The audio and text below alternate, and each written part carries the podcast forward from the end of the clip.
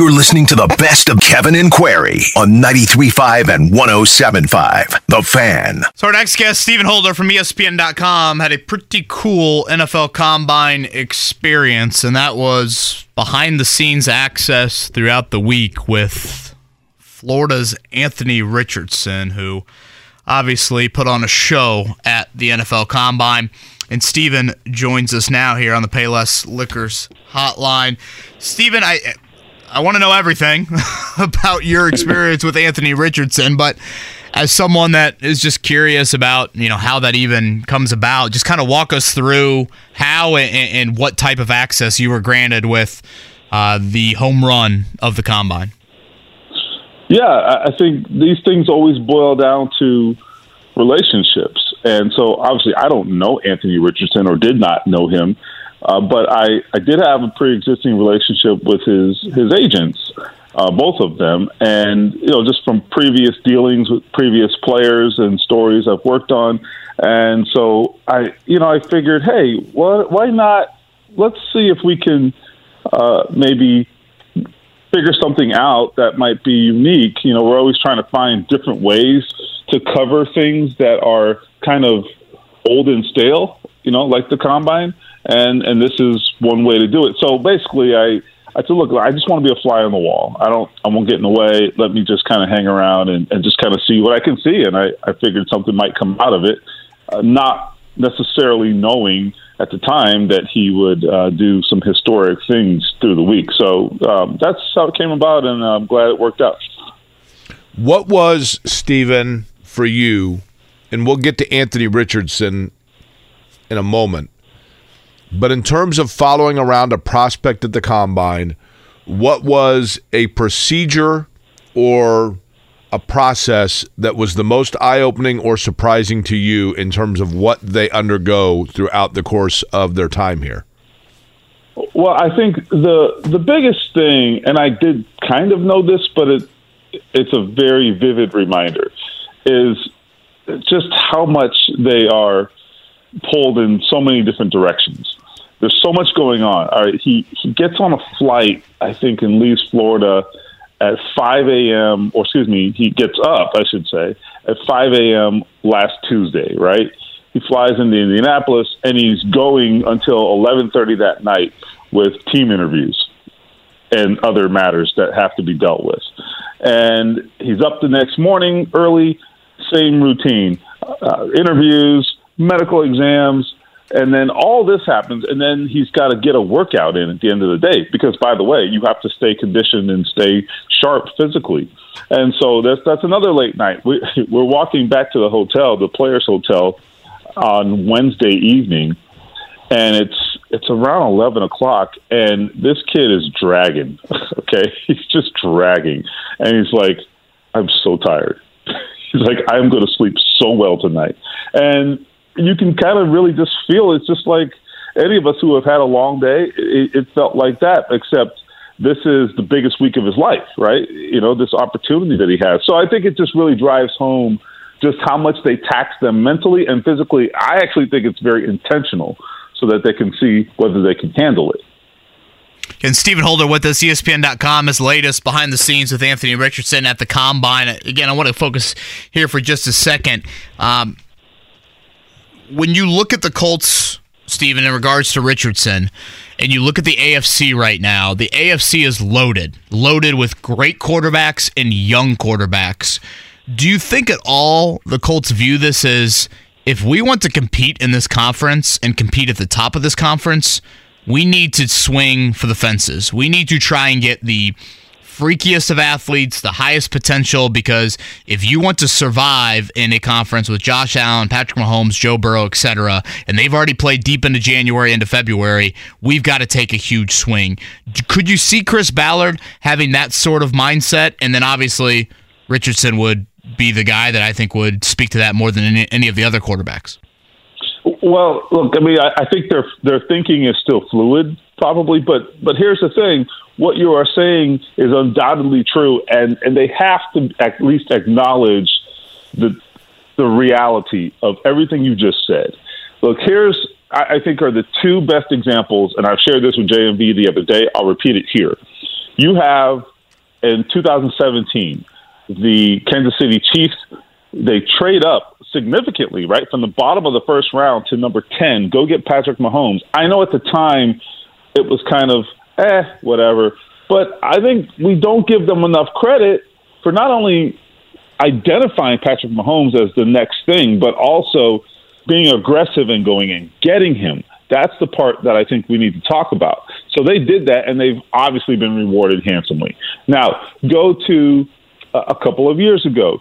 The Philadelphia Eagles, they draft Jalen Hurts, but it's not that. That's not the biggest decision they made. It was the decision to say, we are $50 million in on Carson Wentz, and we don't care. We are going to say, you're gone, and Jalen Hurts, after like five starts, is going to be our starter. I mean, that was risky, right? That was risky. Uh, but they saw something, and they had conviction, and damn it, they were right. okay? They, they were unquestionably right about that. So I think those are two examples that the Colts and frankly a lot of teams should look at and say, swing hard, swing for the fence, uh, because there's lots of middling quarterbacks out there. I mean, look, I think Derek Carr is a good quarterback. Uh, do we think the New Orleans Saints are going to be in the Super Bowl next year? I certainly don't. If, I, if I'm wrong, I'll eat my words. But my point is, uh, you if you need someone special. They have to be special, I think, at this. And the the just completed Super Bowl is a perfect example of that. You think Anthony Richardson's camp believes he'll last past pick number five? Uh, they think that everything's on the table, including uh, the top five, and it's impossible to know, right? But I will tell you this: I, I learned enough last week, spending time around him and, and learning, you know, what the level of interest is and from where. I learned enough to be thoroughly convinced he's in the top 10 for sure, in my opinion. You never know for sure. Let me rephrase that. I think he's going to be in the top 10. I think he could be in the top five. That would take, obviously, some real conviction by someone, but I don't think it's off the table. I think the, grit, the best example is Trey Lance a couple years ago going to San Francisco. It, it's something that Anthony Richardson said. He says, I only need one team to be to really be sold. And Trey Lance is the greatest example of that. I mean, we spent months talking about I don't know this guy. He's a you know an FCS player. They didn't have a full season because of COVID. We don't know anything, and he goes number three overall. We still don't really know anything, but that ain't the point. The point is, if we're talking about where he's going to be drafted, I think Trey Lance is a great example of when a guy has tantalizing skills that teams really, really get tempted. I think that's a very similar example to what we're seeing with Anthony Richardson. Stephen Stephen Holder, by the way, is our guest. ESPN.com is where you can read his work. He's on the Payless Liquors hotline. Let me read you the name of 10 quarterbacks, and I want you to tell me there's a reason that these 10 quarterbacks jump out to me, okay? Mark Sanchez, Scott Zolak, Chris Sims, Nick Foles, Heath Shuler, Ryan Mallett, Ryan Fitzpatrick, Cody Kessler, Dak Prescott, Jim Druckenmiller. Now, do you know what those guys all have in common, Stephen? Um, hmm. Aside um, from relative underperformance as professionals, or was is it that they were pocket passers? Primarily? Those those are the ten guys that had the largest hand size ah. and showed as the best measurables in combine history at the quarterback position. Not all of them, but I think you could make the argument. Mm. Scott Zolak certainly comes to mind. Heath Shuler absolutely comes to mind. Ryan Mallett comes to mind. Probably Cody Kessler as well. These are guys that the the tape on them in college wasn't overwhelming, but from a physical standpoint, they were can't miss guys that you had to take a shot on because all the measurements were fabulous. And then you know what? The tape wasn't very good at the NFL level. Is Anthony Richardson a risk at being the same type thing? He's a risk for sure. You know, the level of risk I think depends on the eye of the beholder. But yes, he, there is a risk. There's no question. Uh, you, as I said earlier, I mean, he's got 13 starts, so you don't have the same level of of certainty. Not that there is ever any certainty, right? But you just don't have the same level of information, I guess, that you do after a guy has started two or three years. That's a fact, right? I mean, we have more tape of Bryce Young, we have more tape of C.J. Stroud, and they've been doing it longer. There's a bigger body of work. All of that is true, but I think the difference between Anthony Richardson and and some of the quarterback busts who were physically gifted in the past, but whom didn't enjoy NFL success. I think the difference here is really the fact that he hasn't played a lot, actually, because you have that upside, that untapped upside, and I think he got better over the course of 2022. He got better over the course of the season. I remember sitting down and watching Florida versus Kentucky early in the season. I don't get around to watching much college football because I'm traveling to a Colts game or something on a Saturday. But I knew there was some hype and and sat down and watched that game and was thoroughly disappointed. but that was also very early in the season. And I think by the end of the season, you started to see a guy who was much more comfortable. That gives me some some comfort if I'm an NFL team because if he can continue on that trajectory of improvement at the NFL level with the time invested with the the improvement in coaching, with the higher level of athlete around him, that is going to give me some comfort that he can continue on that trajectory. But again, you don't know anything on these things. Right? It's all a projection, and jobs on the line. I get it. In any way, shape, or form, Stephen Holder, was it possible for you to even get like an idea of which of those four quarterbacks the Colts seemed to raise their eyebrow towards the most? I don't think a clear picture has has been ascertained just yet on that, uh, and, and, it may not be. I will tell you, the Colts are are, are being very intentionally vague, and this is very deliberate. I know this uh, about their intentions at quarterback and about their evaluations of the quarterback. Uh, they're they're doing a good job of not uh, indicating very much. Uh, I will tell you this. I know I was with Anthony Richardson last week, so I can speak to him. I, I do know they have quite a bit of interest. They are very intrigued by him. Uh, does that mean he'll be the guy? No, because again, I can't speak to how they view the other quarterbacks, uh, but I do know they like him, and I do know they're very intrigued and and have spent a great deal of time evaluating him, uh, both from afar and in person. Can Stephen Holder from ESPN.com. He is with us here on the Payless Liquors hotline. The franchise tag deadline came and passed. Colts still have not used it since Pat McAfee in 2013. Monday is when the legal tampering begins. I say that in quotes because we know full well when noon rolls around on Monday, we'll start to get some deals announced before things officially start a week from today. That is Wednesday for the new league year. Stephen, are you standing on a table for any Colts free agent not named Chase McLaughlin? um, yeah, well, definitely. I don't want to go through a, a, kicking fiasco again, so I'm with you there. Um, standing on a table? No, I don't know about that. I, I would say I think their their most appealing free agent might be Bobby Okereke. And and I, and I don't mean to dismiss Yannick Ngakoue. I think he is he is a very good player. But in terms of where Bobby ranks at his position, I, I think he could. He may be higher. He, he, may be the guy who, at his position group, gets, um, you know, maybe a, a really sizable contract.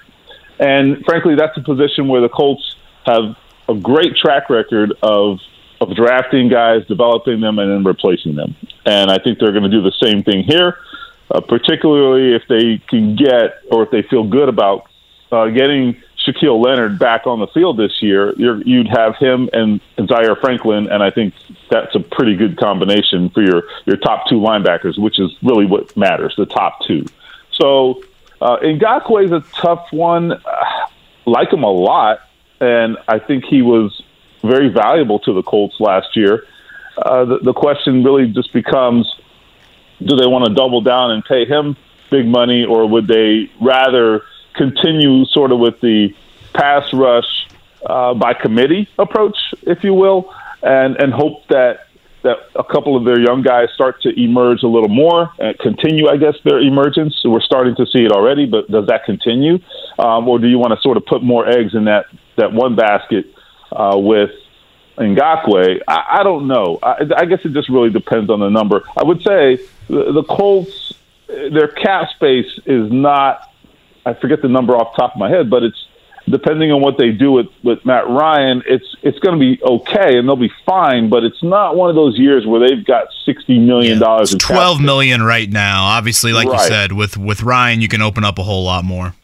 Right, but it, it's not going to be one of those years where, like, not that they have ever really taken advantage of it, but it's not going to be one of those years where the Colts can just do whatever they want because uh, they have limitless cap space. There, there are going to be some limitations this year.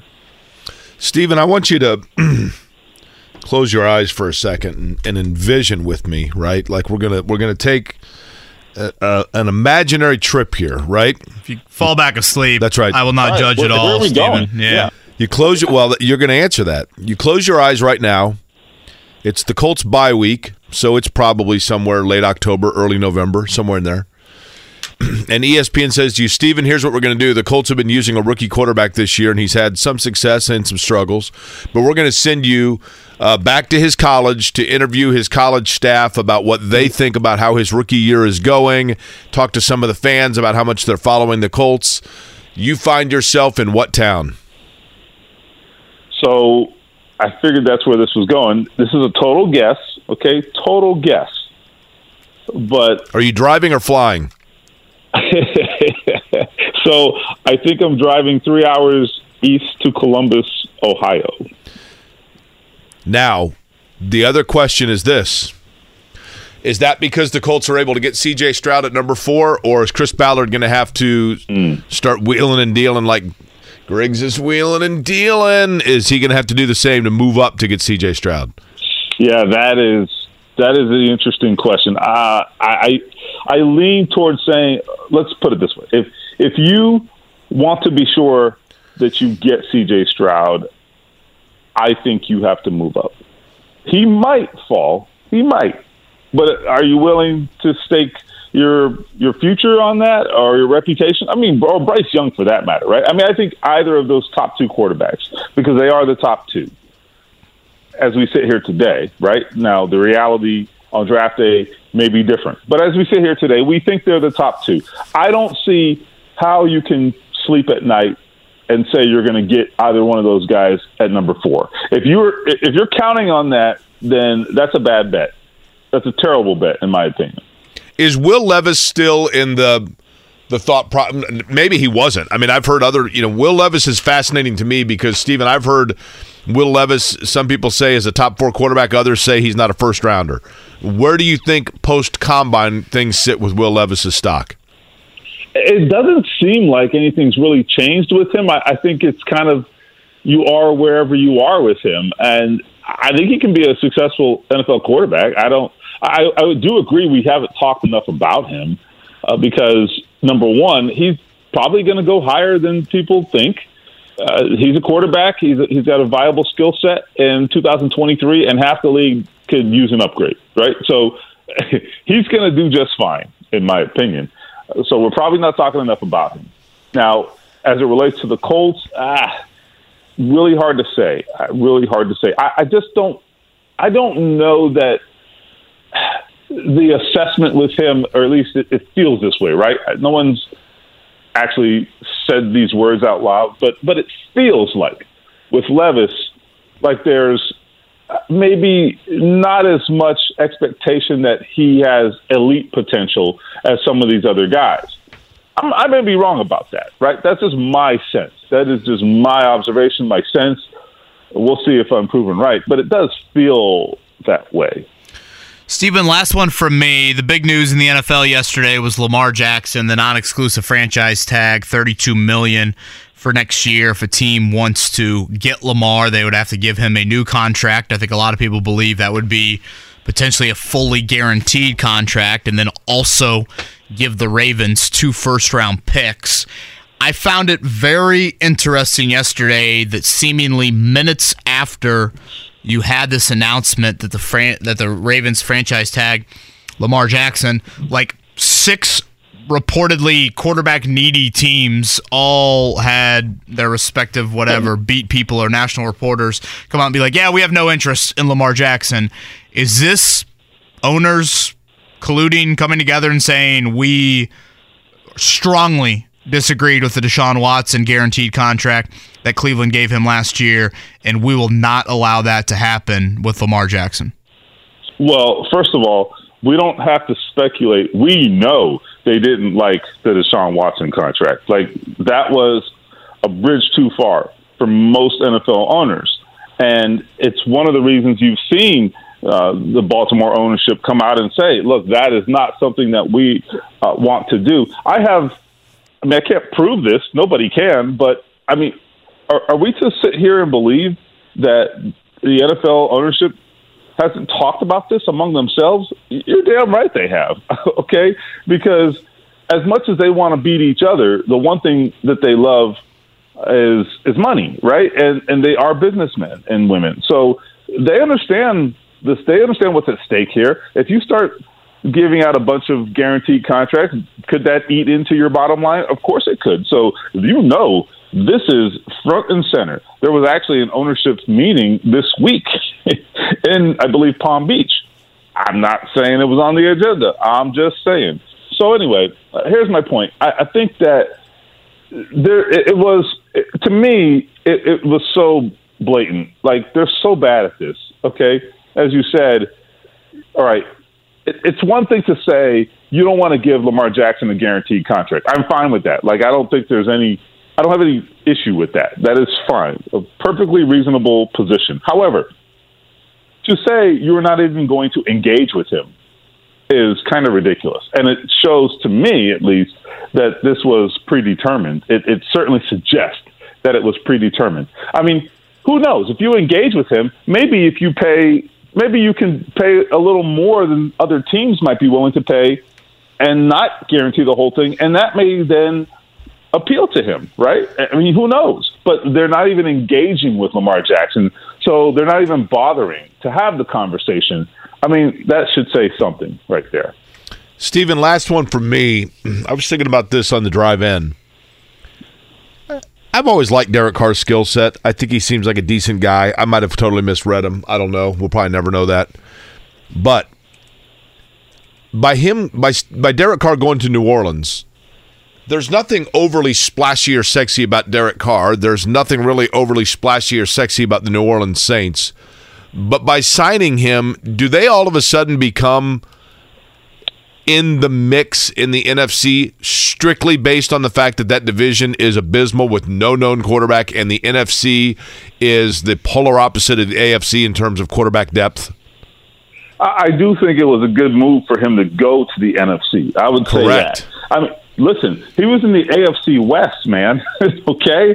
Patrick Mahomes, it, Justin Herbert. You know, somebody asked this. I think this is a great question. Is Derek Carr the best, worst quarterback in his division in the history of the NFL? That's a fair question. Look, I, I also like Derek Carr. I also think he's a decent human being.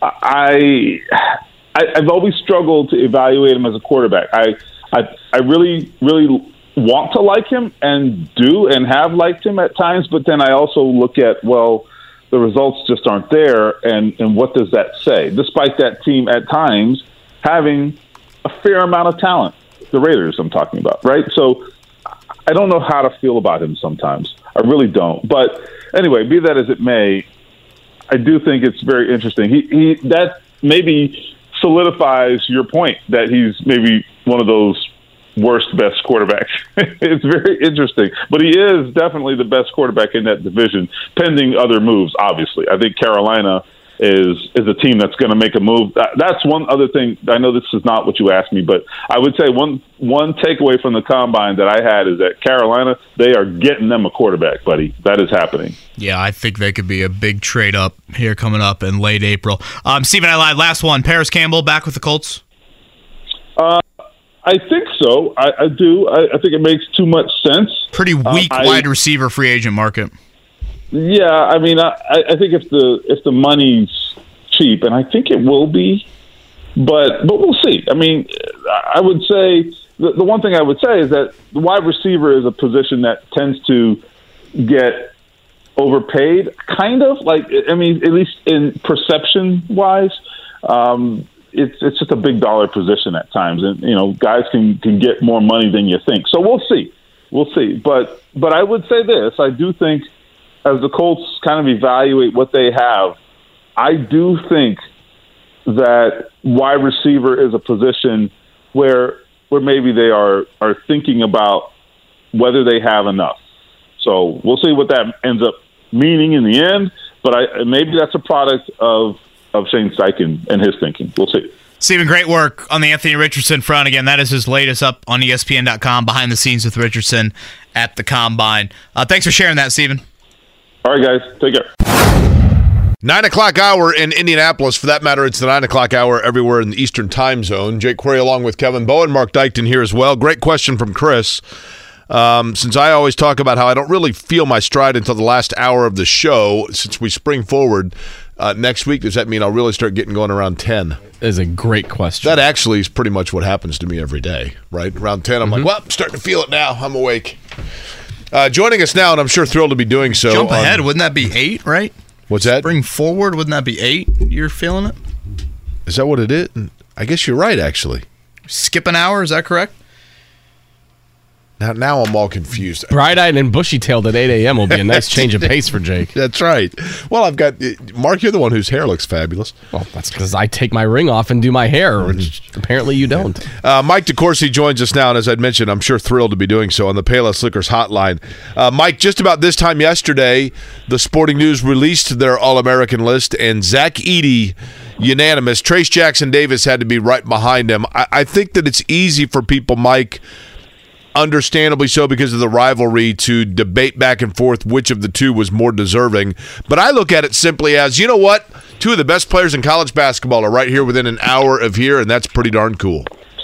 That is pretty cool. Absolutely, uh, it's and and very much uh, were deserving. I think that what I, I think there's a couple of things if you want to debate not our list because it's they're all equals. I mean, they, when at the end of the day, nobody other than the, for the curiosity of the article, when they when they're listed on Wikipedia in five years, they're not going to be designated as one got more votes. Now, uh, I think that uh, that what you'll find out in re- in regards to the Big Ten Player of the Year award, the National Player of the Year award, which we just released uh, within three minutes ago.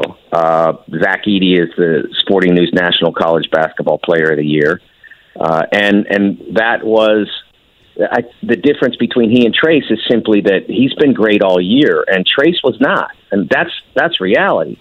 Uh, I don't think anybody was sitting there on January first talking about how wonderful Trayce had been, and I, I, I and I understand that it was largely, if not almost, if not exclusively, because of his back. But once he got rid of that problem, he was so brilliant in January and February and early March that he came from off the grid, so to speak, to be a first team All American. Do you realize how good you have to be in those two months to go from, oh, he's pretty good to, oh, he's one of the five best players out of 4,500 players or so? That's how unbelievable January, February, and early March were for Trey. So I think that's the difference between the two why one is Big Ten Player of the Year, Sporting News National Player of the Year, and a unanimous All American, and one is one of the five best players in college basketball. Which is, uh, as I said, think about the numbers.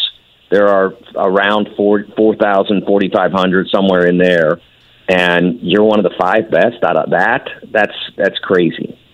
Mike DeCourcy's with us again from Big Ten Network Sporting News. Let's stick with Purdue here for just a second, Mike the concerns are very valid. I mean, they've had some turnover issues here over the past month or so, um, something that showed up honestly last season, and frankly, they just aren't hitting enough open shots. But at the same time, I would think a glass half full look at Purdue in the tournament would be it's really, really hard to simulate Zach Edey for teams that aren't used to playing against him or aren't used to scouting him. Uh, you know, replicating that in practice, particularly if you have a quick turnaround in the second of the two games on an NCAA tournament weekend, I think would be pretty challenging for a team. How much do you think that will aid Purdue as they try to make a run? Well, I, I think that it can help, but when you look at that, you look at him on film and you say, how do we deal with that? Well, what's worked? Okay, so throw everybody you got at him. Everybody. It- From every angle, multiple pl- multiple players at a time. Don't double, triple, and and make the other guys make you pay. And that's worked. That's the problem. It, it worked for Maryland. It worked for IU. Make the other guys make you pay. And when is someone going to step forward and make them pay? Uh, you know, make the uh, the opposition who decides that that controlling Zach is the entire deal pay for that by hitting threes, by moving the ball quickly and getting open shots, uh, driving it to 12 feet, pulling up. All of that stuff is available when teams go o- uh, quote overboard on defending Zach. But it, none of it, for the most part, has been punished by the, the the rest of the Boilers. And until it is, uh, that the the Boilers are going to be in peril against any quality team they play. And I, I think it's they're capable of doing it, but they haven't done it. And it, I, I worry less about the turnovers against pressure. I think they I think they can manage that, but they need to put teams in a position where they want to pressure and have to pressure by making those open shots that develop by the excess attention to uh, Zach. It really is remarkable, Mike. Back to kind of your original point about Zach Edey and the fact that his consistency over the course of the season never wavered, despite the fact that teams started kind of trying to do different ways to guard him. You know, sometimes you saw double, you know, and the backcourt play, while I think the world of Braden Smith and Fletcher Loyer and what they were able to do as young players this year, it was not as consistent to your point. And so would you agree that Zach Edey probably did see multiple looks or variations of the way that he was guarded over the course of the year, yet none of it worked against him, essentially? Oh, I, absolutely. I, you go back to the second. I think it was the second Indiana game uh, that that they, the one they lost at home, and Indiana threw everything at him, Uh, and it, and it and it worked. That's why that's why Indiana won. It worked to beat Purdue, but it didn't work to stop Zach. I think he had twenty six and eighteen in that game Yeah. and people walked away like, oh well, you know, uh, that, well, he wasn't that great. And then you look at the numbers, it's like, oh my goodness, we're at the point now where 26 and 18 isn't a big deal. That's how good he's been and how hard he's been to stop. Uh, Michigan State played him single up uh, in in East Lansing, and I think they gave up 35 or something like that. Then they decided to double him uh, in West Lafayette, and I think he scored 33. It, it, it, it, he, he has not allowed you any comfort. And if if the rest of the players, and I, when you said before that they weren't consistent, I think they've been reasonably consistent as players, but no one has been at all consistent as a shooter. Uh, Fletcher has really struggled with that. He's had he's not had a great night in a while. He's not had many good nights in the last six weeks or so. Uh, Braden doesn't get as many looks because now they're that that's one of the things. It's easier to close out on him because he's not big, um, and so they make sure that they do. And and they and they're not concerned at all right now about Fletcher taking shots. They they don't worry about Ethan Morton taking shots, and because they know that he's a teeny bit reluctant to do it, and they count on that a little bit. And they're going to pay once in a while because Ethan's making shots from now, but he's never going to make five because he's never going to take enough to make five. A- until that happens, then that this tactic is the way to go. And we'll see whether or not it it eventually happens. I think the move to Brandon Newman for that reason was it was a really smart move by Matt, and you saw what it did early against Illinois, especially. It, it helped fuel that twenty some point lead.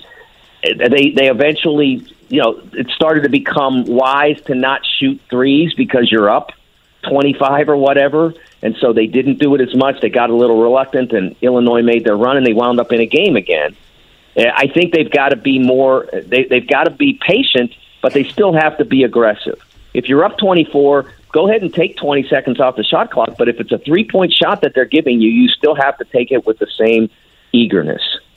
Mike DeCourcy is our guest. He is with Sporting News. He's on the Payless Liquors hotline. Mike, back to the Sporting News Awards that have been named within the last 24 hours, this one within the last 20 minutes or so. Rodney Terry of Texas is the men's college basketball coach of the year. Of course, he did not begin the season as the expected head coach at Texas. We know about what happened with Chris Beard being relieved of his duties. How much of the situation that Rodney Terry walked into influenced that award to him versus the actual season. In other words, I don't follow intimately Texas basketball. Were they expected to have a 23 and 8 type year or was it not only the situation that he walked into but also maximizing his roster towards the award? Yeah, I think it I think it comes from the fact that he walked into a team that had great capabilities and then was it was put in this circumstance, which is a pretty rare circumstance, obviously. And let's hope it, you know, let, let's hope it never happens again anywhere. Uh, but this circumstance was really hard to manage because it was it was an overnight thing. It wasn't one of those deals where uh, a coach does something uh, out of the boundaries of the NCAA rulebook, say, and so you're everybody's sort of looking around and everybody kind of knows something's going to happen soon. Uh, but this wasn't like that. This was arrested on a, uh, on a, on the in the morning, uh, suspended as soon as UT finds out about it and and, and learns the details. And oh, by the way, you got to play that night, and that's that was very difficult. And then playing in the most difficult conference in college basketball history, not the best. Uh, this is not you know James Worthy and Michael Jordan and Ralph Sampson and uh, and Dereck Whittenburg in the ACC in '83 or anything like that. We don't have that anymore because of players going through college quickly.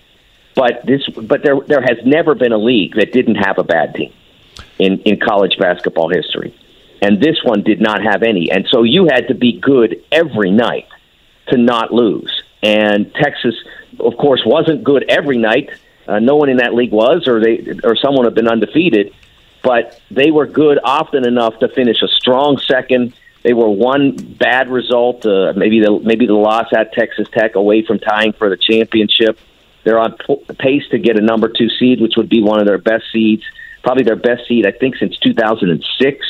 Uh, that they that if they if they hold that, so it's quite a season under really difficult circumstances for the players to, to deal with, and for the coaches to keep the players' attention and, and, and respect.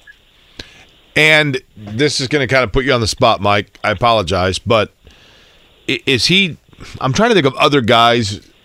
I think it was is it Brian Ellerbe? Was that his name? That was at Michigan for a while there, or you know, I'm I'm trying to think of is he the first coach in an interim type situation? And I'm looking at the list here of the Sporting News National Coach of the Year winners. Uh, is he the first under that type of situation to walk into an uncertainty in terms of his long term future and get that award? You know, actually, it, it, I, as I was looking at it, uh, Jim Crews in, of St. Louis, I think it was 2012 13 yeah, 2013, yep. Yeah, what happened that year was Rick Majerus was coaching, he was the active coach, and then early fall, he became very ill and very soon after that passed away.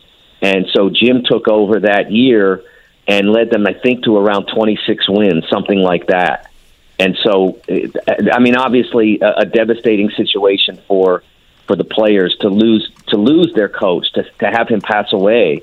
And and Jim did a great job. Uh, you know, obviously, people in Indiana know who Jim is. Coached at Evansville, played for IU, and he did a wonderful job that year and it and, and took them to a very successful season in the Atlantic 10.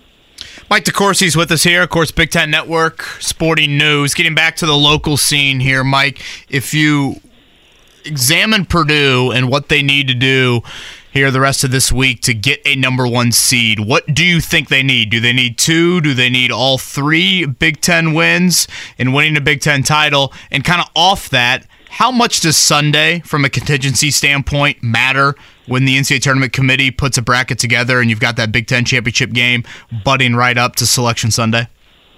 Yeah, it basically doesn't matter other than you win the championship or lose the championship. But, uh, unless you are, let's say, Michigan, which begins the week with the ability to win this tournament and probably the necessity. Uh, and so I, I think that for them it matters, and the committee would have to be uh, uh, ready to either put Michigan in or not, if indeed they wouldn't consider Michigan a a, a at-large team by getting to Sunday, and we can't say for sure they wouldn't. But if they if they were in the position still believing that Michigan was not an at-large team, then they would need to win that game, and then at that point, the committee would have to have an alternate bracket ready. Uh, if, if indeed they, they they determined among themselves that that Michigan would be an at-large team regardless, and then they might have to make some alterations to who would be in the first four or something like that. It's not as complicated as completely redoing the bracket. So that's that's what they're looking at relative to Purdue. I, what honestly, what Purdue needs more than their own victories, and I think they would need to at least play to Saturday, play through Saturday to be a one seed. But what they need even more is for UCLA to lose. Mm-hmm. And the for, for, from the Boiler standpoint, the sooner the better. Whether that would be Thursday, Friday, or Saturday. Thursday's best, Friday's better. Uh, you know, Sunday, Saturday would help, but then would still leave that up to you know uh, up in some doubt. So I, I think that to me, the resume that Purdue has now is still better. You'll look on my bracket and you'll see UCLA there. Why are they there if you think Purdue's resume is better? The simple answer is part of part of my job, really most of the job of what I do for Fox is trying to think like the committee thinks. And it's not always easy. It's hard to, to, to know for sure because the committee may, may, members change from year to year. But the one thing that I that I settled on was they're going to want a number one seed to come in flying. That's what they want. They want them to look really good coming in, and that hasn't been Purdue over the last two three weeks. It has been UCLA. Has UCLA been aided by the fact that very few of the teams that they're playing are going to be playing in March? Absolutely. But when they were faced with two teams that had the opportunity, uh, one for certain in Arizona that's going to be a two or three seed and one that's trying to fight their way in and obviously desperate as a result in Arizona State. And they blew them both off the floor. So I think that really changed my view of what the committee would think. Boy, I'm looking at uh, what you've got for Indiana mapped out right now in your latest on Fox Sports. I might faint at some of these storylines that, that would be here for Indiana. How about this? Indiana the four, Rick Pitino's the 13 in the first round. Kentucky would sit there as the five, a potential second round, and Kelvin Sampson in the Sweet 16. Oh Mike, you literally checked all the the entire bingo card is filled with that right there. And you know, and this is this. You know, people think that they sit there and do that. Like I got to do this every day, and I've got two other jobs, so I'm not sitting there thinking, "Gee, wouldn't it be cool?" You know, I don't have the time. Believe me, I barely have time to eat. I, so, I would love it, it though. It, I mean, I'm just saying that like people who think that they, that they really sit there in in uh, the committee room and try to make those matchups up. The, the, at the end of the day, there's there's the, uh, a lot of crossover between teams and history and all that, and it's it's going to happen naturally. I, I promise you. At no point did I ever think, "Oh, that would be really good to put Iona in with." Uh, with with Indiana because people would get excited about that. Or or it, all that matters to me is can Indiana and Kentucky play because they haven't played before? They're not in the same league. And I just need to do that so I can move on and get the next line done. Believe me. Uh, assuming Sunday for the Big Ten championship, like you said, doesn't matter that much from a seeding standpoint. Is the three line the highest Indiana can get if the seeds hold and they beat Maryland and beat Northwestern to get to the Big Ten title? Yeah, I, I, I think the two line is pretty far out of reach for them with the way they closed, and not not because of how they closed, but because of where that left their resume. Uh, I, I think, it, and even three when I look at that K State, Marquette, UConn, Gonzaga. Gonzaga lock three now because they blew out St. Mary's last night. So the other three positions, uh, the one advantage IU might have is that UConn and Marquette are playing in the same conference, and therefore one is only one of them can survive if one of them survives through Saturday night. Uh, so that's an advantage. But if, let's just say, Xavier came in and took over those two teams and beat them both, I mean, they could take the three instead of IU. So I think that the most likely scenario is IU finishing as a fourth. But in order to get that, uh, they need to they need to take care of their business this week in in Chicago.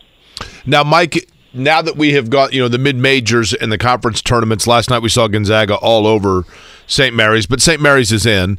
Uh, were there any quote unquote bid stealers? If you were a team that's on the bubble, what conference tournaments, if any, because I didn't do like a once over on all of them, were there any that were bad news for you because a team that otherwise would not have gotten into the tournament won their conference tournament, thus carrying somebody else in?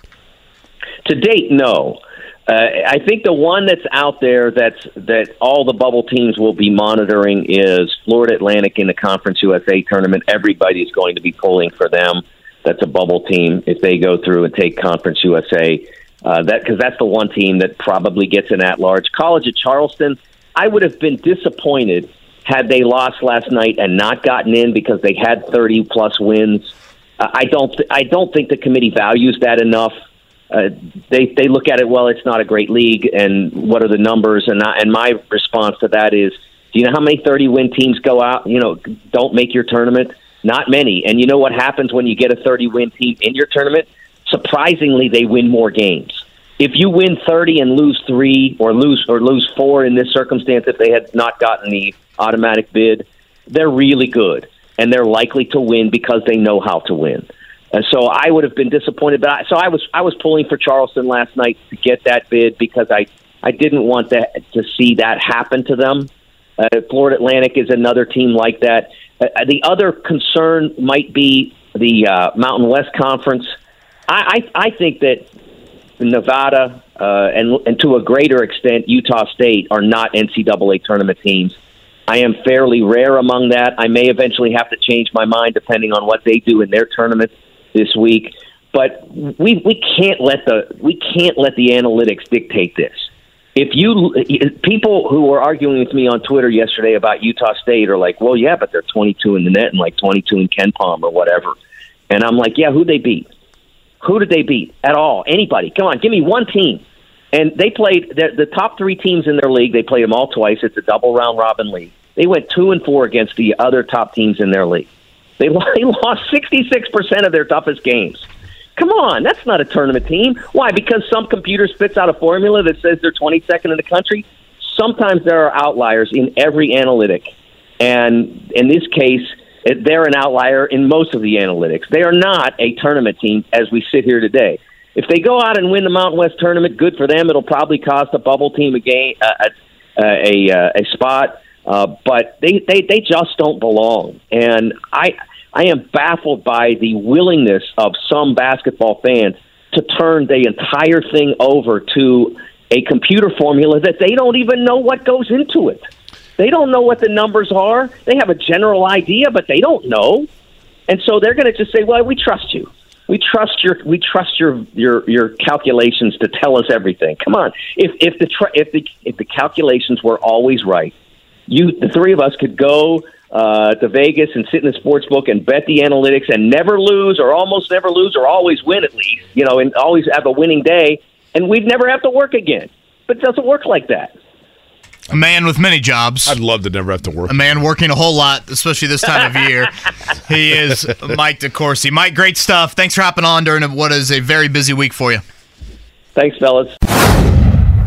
ESPN draft analyst Matt Miller going to join us here in a couple of minutes. We will we will push the pop quiz to close out today's show. I believe I see Scotty rolling his eyes over there.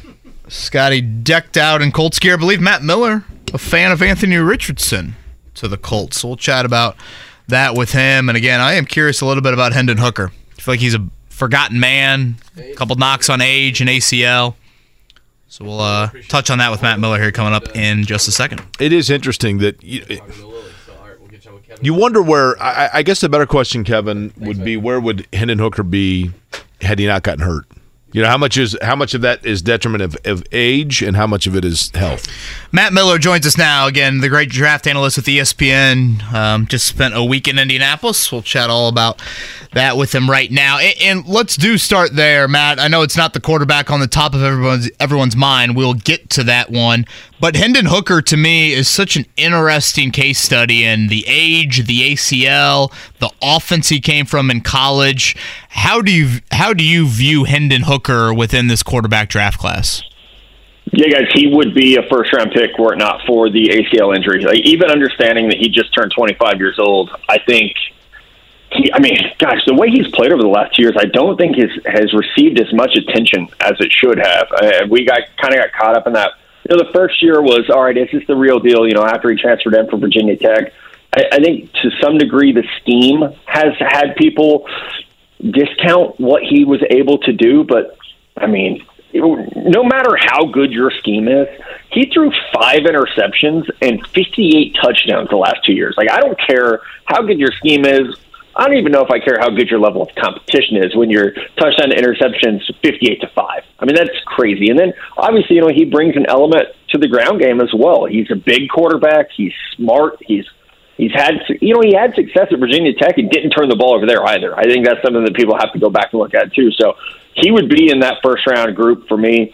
Probably not up there with the, you know, the big four that are going to go super early just because he is older. That would be the only thing that would knock him down. But man, if we were, if you took away the knee injury, 18 to the Detroit Lions, 19 to Tampa, 20 to Seattle. I, I feel like he would probably be in that range right there. 29 to the Saints would probably be his floor.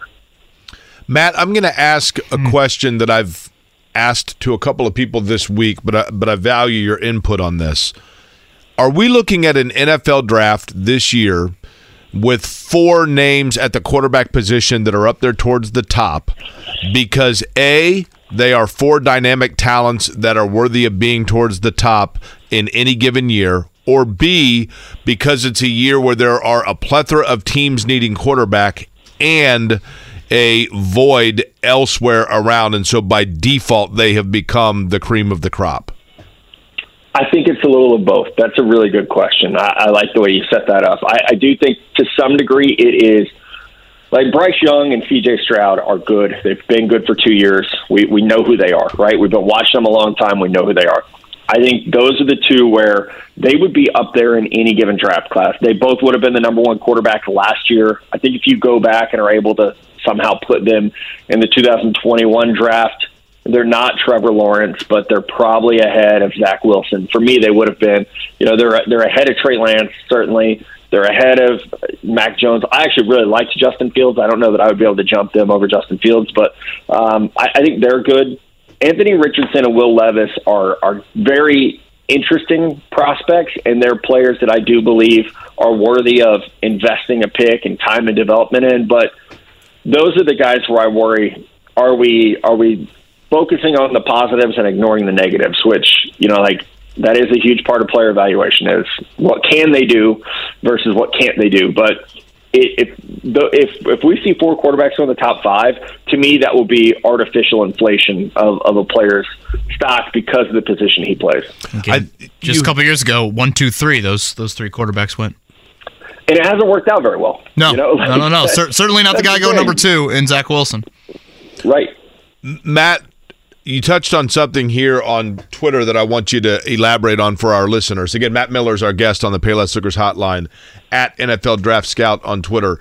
Uh, I also think this is what you tweeted: the strong showing at the combine by the four quarterback weakens the value of the number one overall pick. Houston and Indianapolis probably not feeling as much pressure this week as they were to jump up the board. Um, and and I don't disagree with that. I think Chris Ballard looks at it and, and probably covets what he would maybe have to give up to move up. They may still do that. We'll see. But do you believe that Indianapolis is less aggressive at four? And if they have to select the fourth quarterback off the board or third, you believe it would be which one?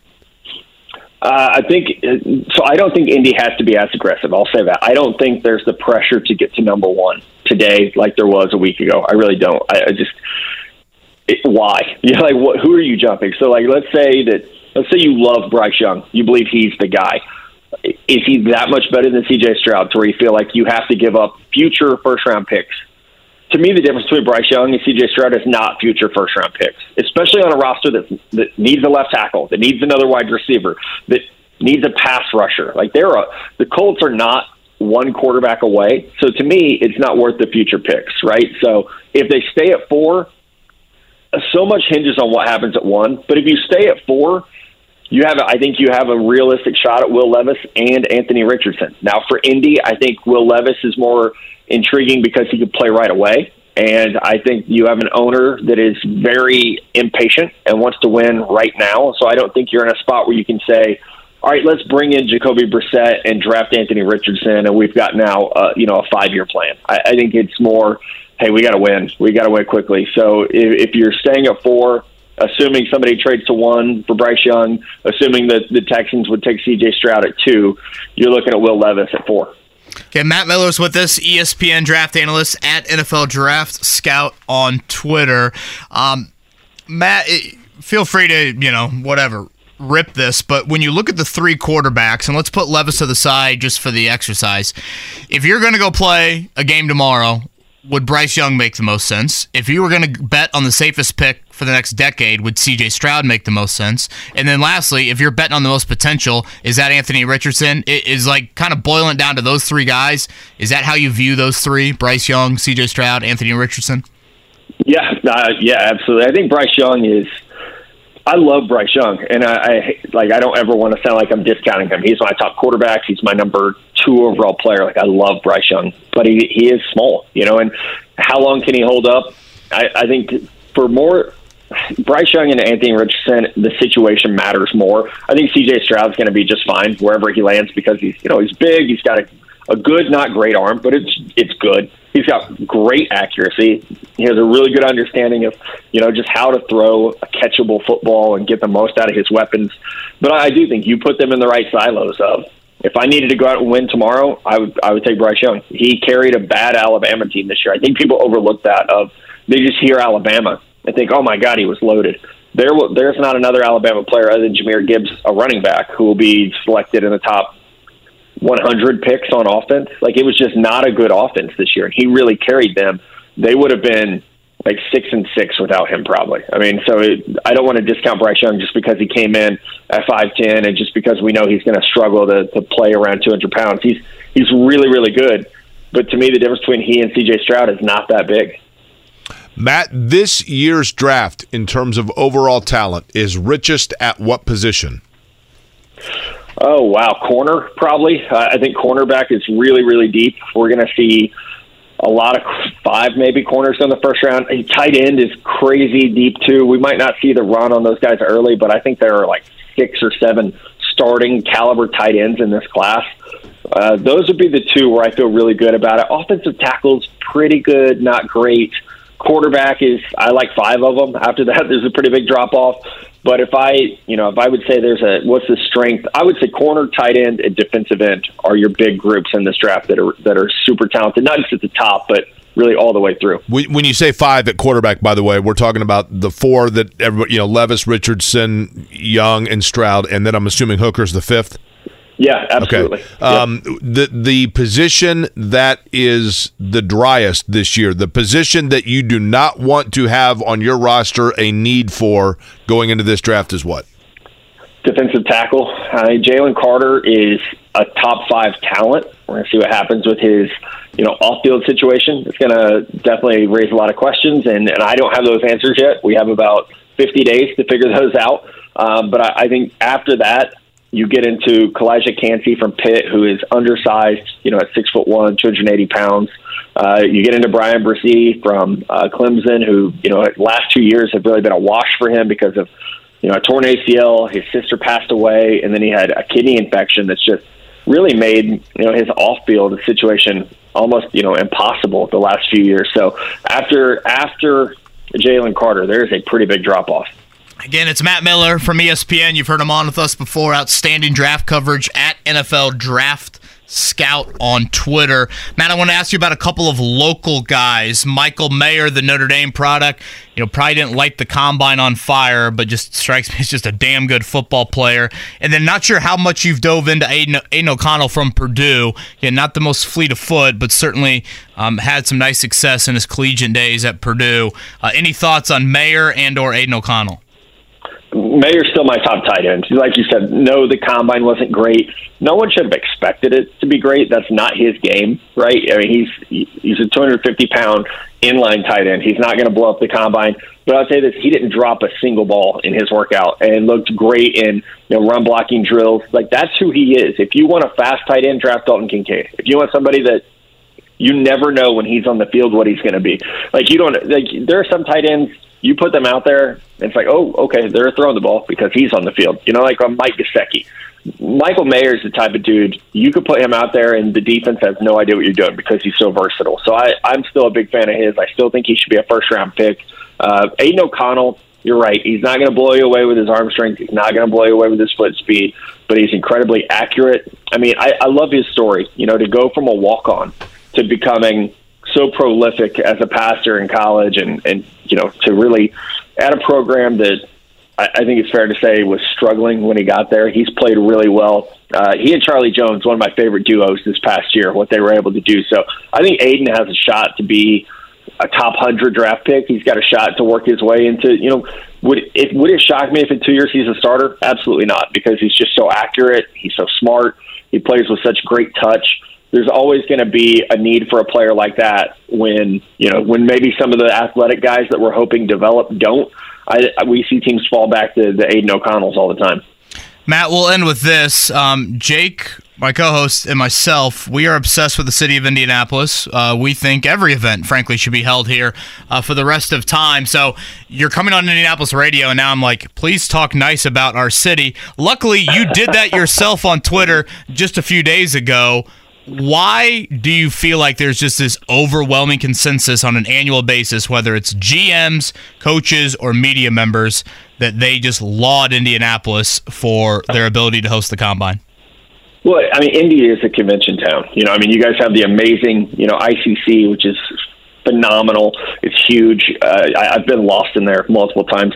But I also think what what the NFL needs to remember, and I hope they ask some of us who actually do this for a living, is Indianapolis is the only city in America, maybe outside of New York, in my opinion at least, that you can you can walk everywhere. It is a truly walkable city, and you have the hotels for the for meetings and dinners, and you have you know the hotels and, and the restaurants, and everything is like where you need it right there. But also, I don't want to go to LA and spend my week in a car. Like I, I, I really don't. I've been to LA for events before, and I spend like three hours a day in a car. Who has time for that? With all the stuff we have to do at the combine, do you want players you know, sitting in a car. I, I mean, maybe they can have them stay right at SoFi, but they're not going to put the 8,000 media members that, that are now at the combine there as well. So to me, Indy is perfect for the combine. You know, it's, it's why you guys do such a great job with, you know, Big Ten championships as well. Is you can put a lot of people in a very small area and you never feel cramped. And also,